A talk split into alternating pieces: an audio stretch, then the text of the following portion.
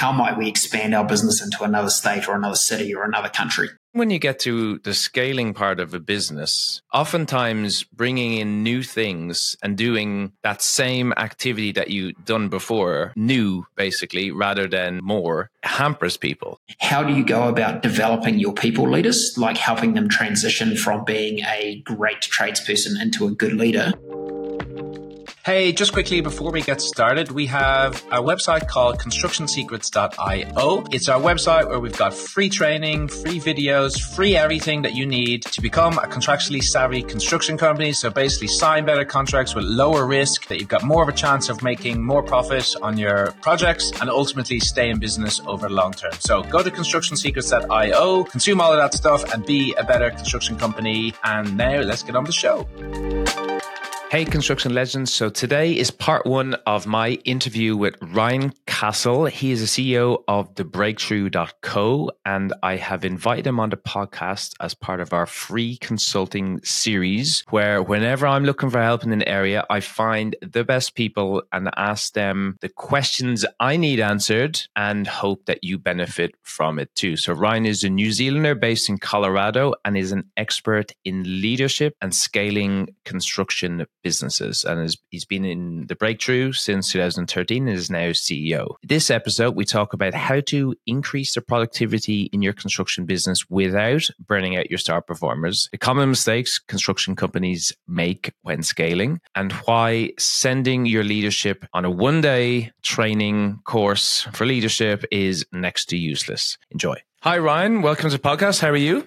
Ken, I'm great. Thanks so much for having me on the show. We were just chatting about Andrew Huberman. So, for those people that don't know Andrew Huberman, he's like a health guru online, and there's a bit of funny memes going around about Huberman husbands, which are basically people who are obsessed with Andrew Huberman, who are trying to change their wives into doing all of his health kick things, ice baths. And I was just talking about improving performance on stuff. And so, people take a lot of caffeine and the benefits of nicotine. Now, obviously, not smoking or vaping, ingesting nicotine in a different way that's safe and healthy. And the purpose is for performance. And I thought that was a good segue into bringing you into the conversation, Ryan. And so the topic generally in construction is very big, in my opinion. So we deal with a lot of construction companies, a lot of subcontractors, a lot of trades. And what we often see is that you got one guy who started out as a scaffolder, something, and did a great job. I always say that in the construction industry is the only industry that a lot of the C-suite executives or the, the people at the top of the food chain have actually gotten their hands dirty, right? A lot of times in, in big businesses, you get these, you know, C-suite brought in that never actually been on a construction site. And so in our industry, that's not often the case, which is great. I love that. But a lot of these guys or a lot of these companies have grown over time.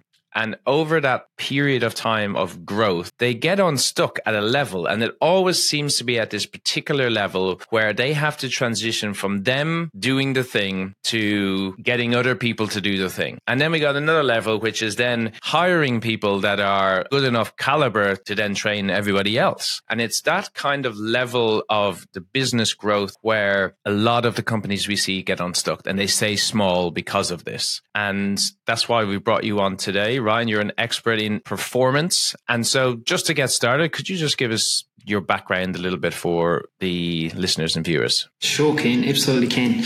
And really useful intro because we are about performance and how you achieve performance in your organization through people. And there is a lot of challenge in the construction industry, particularly some of those levels that you talked about. And there's that saying that says, what got you here won't get you there. And if you think about often the different stages that a business owner goes through where they may have started off on the, on the tools, they've kind of grown up, they add a few more people to the organization, they kind of get, get going. They themselves haven't had right particularly training in leadership and development, how to manage people. They've often had a lot of real technical training. I think we often see people, you know, they might have four or 5,000 hours in their apprenticeship learning how to do the technical aspects of their, of their role. And then they'll end up in a management role and have had maybe no training at all or very little. So that whole area has been an area of fascination for me and, and is now my core business. But I've been around construction my entire life. My dad was a construction company owner So I used to spend my school holidays on the construction site. I'm not sure that I was of a lot of value. I think the first time I went to site, I managed to stand on a rusty nail and my dad had to down tools, take me to the doctor to get a tetanus shot. Great. And uh, I, could, I could see the, yeah, I could see the fury in my dad of going, you know, it, this was supposed to be like a nice experience for you to come to work with me, but I've ended up having to not achieve anything my day and take you to the doctor. So it wasn't, wasn't a great start, but I have uh, subsequently spent a lot of time on construction around with my dad. And then through my role in business coaching and people development, have worked with a lot of construction companies and also work uh, with some industry bodies around uh, developing and training as well. Okay. So from what I've experienced, and I think it, while it is, we're talking construction industry specific, a lot of times it's entrepreneur specific as well. And one of the things that I've observed about myself is that, and from a behavioral point of view, at some stage, right, I was rewarded for doing something different, right? I stopped my job and I started a business. That's doing something entirely different. And then what ended up happening was, you know, we made changes and brought in new things into the business and they all worked. And I again got reinforced that that was a good behavior to have. But then when you get to the scaling part of a business, oftentimes bringing in new things and doing that same activity that you done before, new basically, rather than more, hampers people. Tell us your, your opinion on that. Yeah, I think again, it comes back to the skills and knowledge you have at the time. And if we take an extreme example of someone was a, you know, a carpenter on, on site, they've developed immense skills around how to actually build something. And it's very, very uh, capable skill to have. As you grow and scale your, your business as an owner, you probably often, I've seen it, people get to a couple of different crews, maybe three. They've got kind of 10, 15 people in the, in the organization. They can sort of keep an eye on most, most things. They can jump around some different sites and still keep and keep a view of what's going on. Once you start scaling beyond that, you actually have to move away from being a doer into being a leader. So you need a whole different, a whole different skill set. And the, again, that challenge that we referenced earlier is that a lot of people in not only construction and, and all sorts of areas, they are trying to develop and grow their organizations where the skill set has to change from doing to doing through others. And you just need a whole different skill set to do that with. So I think that's a real uh, barrier for people. And then the other transition we see for business owners is really the ability to go from working in their business to working on their business. And that's a, that's a real step change for people as well, because it's a whole different way of thinking and a different way of operating as well. Yeah, fantastic. That reminds me of a, a, probably one of the first books I read on entrepreneurship. Is that the right word? Is the E Myth. Mm-hmm. And in, it's a great book for anyone who hasn't read it. It'll get you started thinking in the way that you're talking about, Ryan. So you obviously have the doers, you have the managers, and then you have the owners. I, I can't remember their categories, but it's the working on the business that propels the business forward. And I struggle with that because it's a different kind of doing. You can be very active, but not productive, right? So you can keep yourself busy by getting back on the tools, but that doesn't propel the business forward. It actually retracts for the business. So you actually might feel like you're working hard, but you're not actually making progress. So what are the biggest mistakes that you see construction company leaders make? Good question. So we'll get back to the pod in two seconds. And so if you're getting some value from this or you're enjoying it and you think there's other people in the construction industry that would also, please just use your thumb, share it with them on WhatsApp or whatever uh, way that you share these type of things, Facebook, whatever it happens to be. Um, it makes a huge difference to the podcast. It allows us to grow and impact more people. And we would really, really appreciate it. Thanks.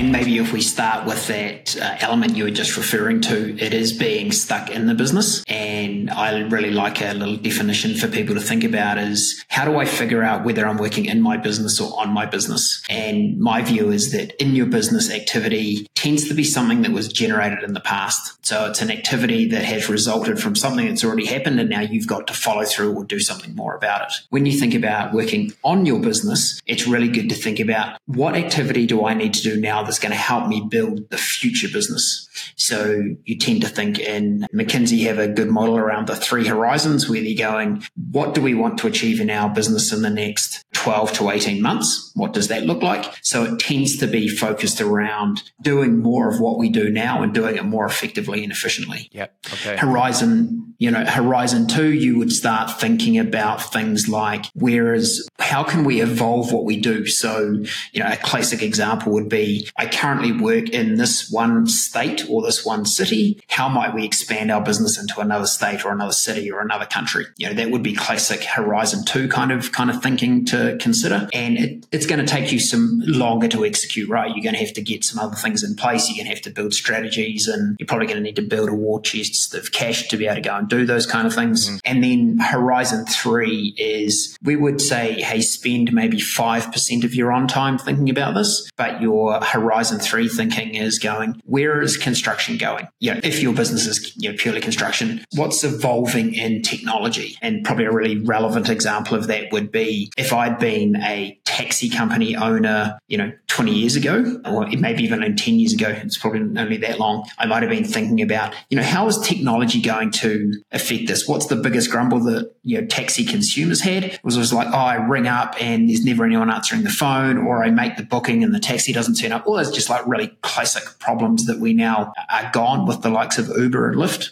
So as a construction company owner, you might be thinking further out going, what is modular construction going to mean for me? What is green building going to mean for me? What is AI? What impact is that going to have on me? So you don't want to spend all of your time in that zone because it can, you know, be overwhelming and not very productive, but just thinking that far out. So that really on the business activity, you know, think about your future, future build in the business. Got it. And, you know, I think a real challenge for business owners is when they do that kind of work. I've heard people refer to as it doesn't feel like real work it doesn't feel like I'm getting stuff done. Mm. You know, of course, it's thinking time. It's really considering things that might impact you going forward. So it feels different. You don't get to the end of the day and go tick, tick, tick, tick. I've done that. I've done that. I've done that. It's a different, a different kite. So that that's a habit that people need to build into. For sure. Definitely something I've struggled with. The label is like visionary of a company and that sounds contrived a little bit, you know, but it does matter is that you need to be the person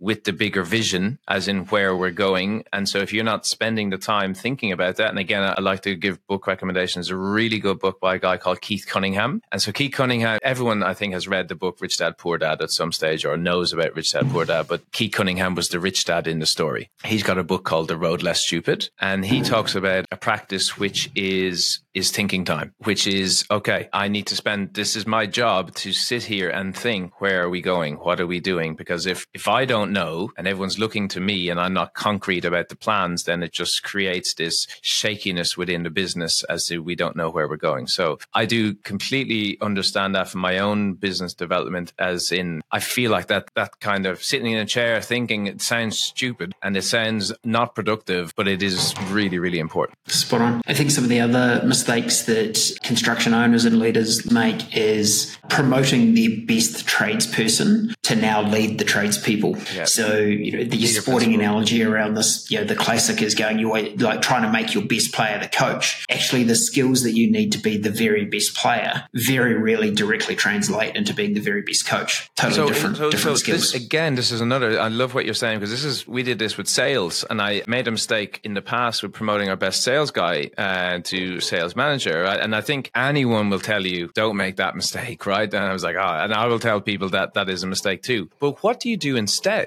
right? Because if he's your best tradesperson, you hire someone on top of him, he's going to feel disgruntled. I should have had that job. Or so that's one way. The other way is you do promote him, and then again, he what you said at the start, he's he's a great tradesperson, but has no skills in managing people. So how do you balance that? Yeah, I think there's two tracks you can take that. The, the first one is acknowledging that some people will always be expert in their field, and that is what they want to do. They want to be the very best carpenter in the world, and they're happy to dedicate 30, 40, 50 years of their life to just being the very, very best carpenter they, they want to be. And organizations need to make sure there is a path for those people to pursue that and deliver that. Because if you force everyone into a leadership role, not everyone will take to it. You'll lose productivity because they're not, you don't have your best person on the tools anymore. Plus they're doing an appalling job of, of leading. Now, I think that's a small percentage of the population. I think with the other group, it's the same approach we take with when we bring someone new to our organization. We want to put them on the tools. We take them through a training program. We give them experience and skills. We give them coaching. We help them learn by being mentored by others. It's the same approach, but now we're doing it with a, this is how you lead and manage people. So we want to take them through a series of training.